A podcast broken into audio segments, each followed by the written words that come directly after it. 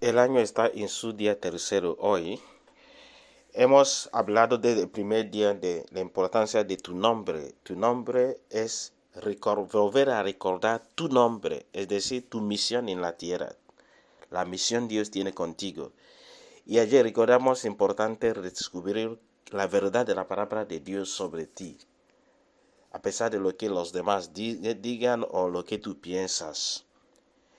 Es importante esa cosa como el año comienza para ir reposicionando tu vida y tu misión.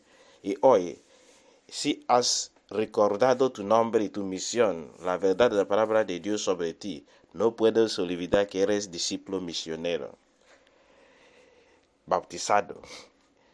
Si eres bautizado, eres discípulo misionero. El Señor esté contigo.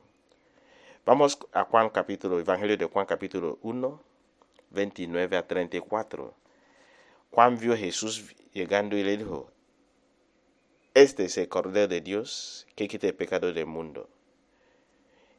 Y más abajo decía, He visto el Espíritu descender del cielo en forma de paloma y permanecer sobre él.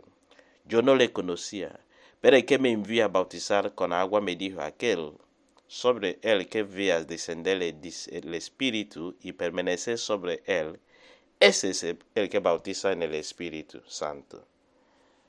¿Cómo se identifica un discípulo misionero? Estamos en esos primeros días del año. Importante redefinir tu persona para luego caminar en dominión, en la victoria. ¿Qué te identifica como discípulo misionero?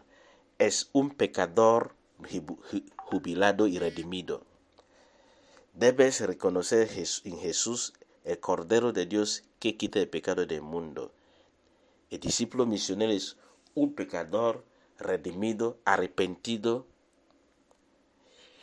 Siempre volver a Jesús para reconocer y ser limpiado. Un, un pecador jubilado, redimido, perdonado.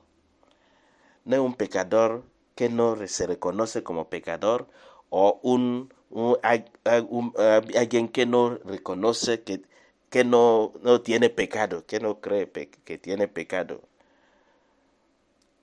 Y Jesús se encuentra cada día el Cordero de Dios que quita tu pecado.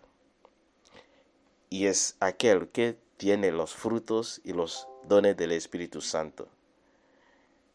Dijo, vi la paloma, el Espíritu Santo desciende sobre él como paloma. Los demás debe decir, mira, esa aquella persona oh, que manifieste mucho amor, mucho servicio, eh, muy, mucha humildad, ah, mucho mansedumbre, oh, la templanza en él es increíble, oh, su, su, su, su, pureza, oh, sus, se debe ver algo, los frutos, los dones, y con ese eres discípulo misionero.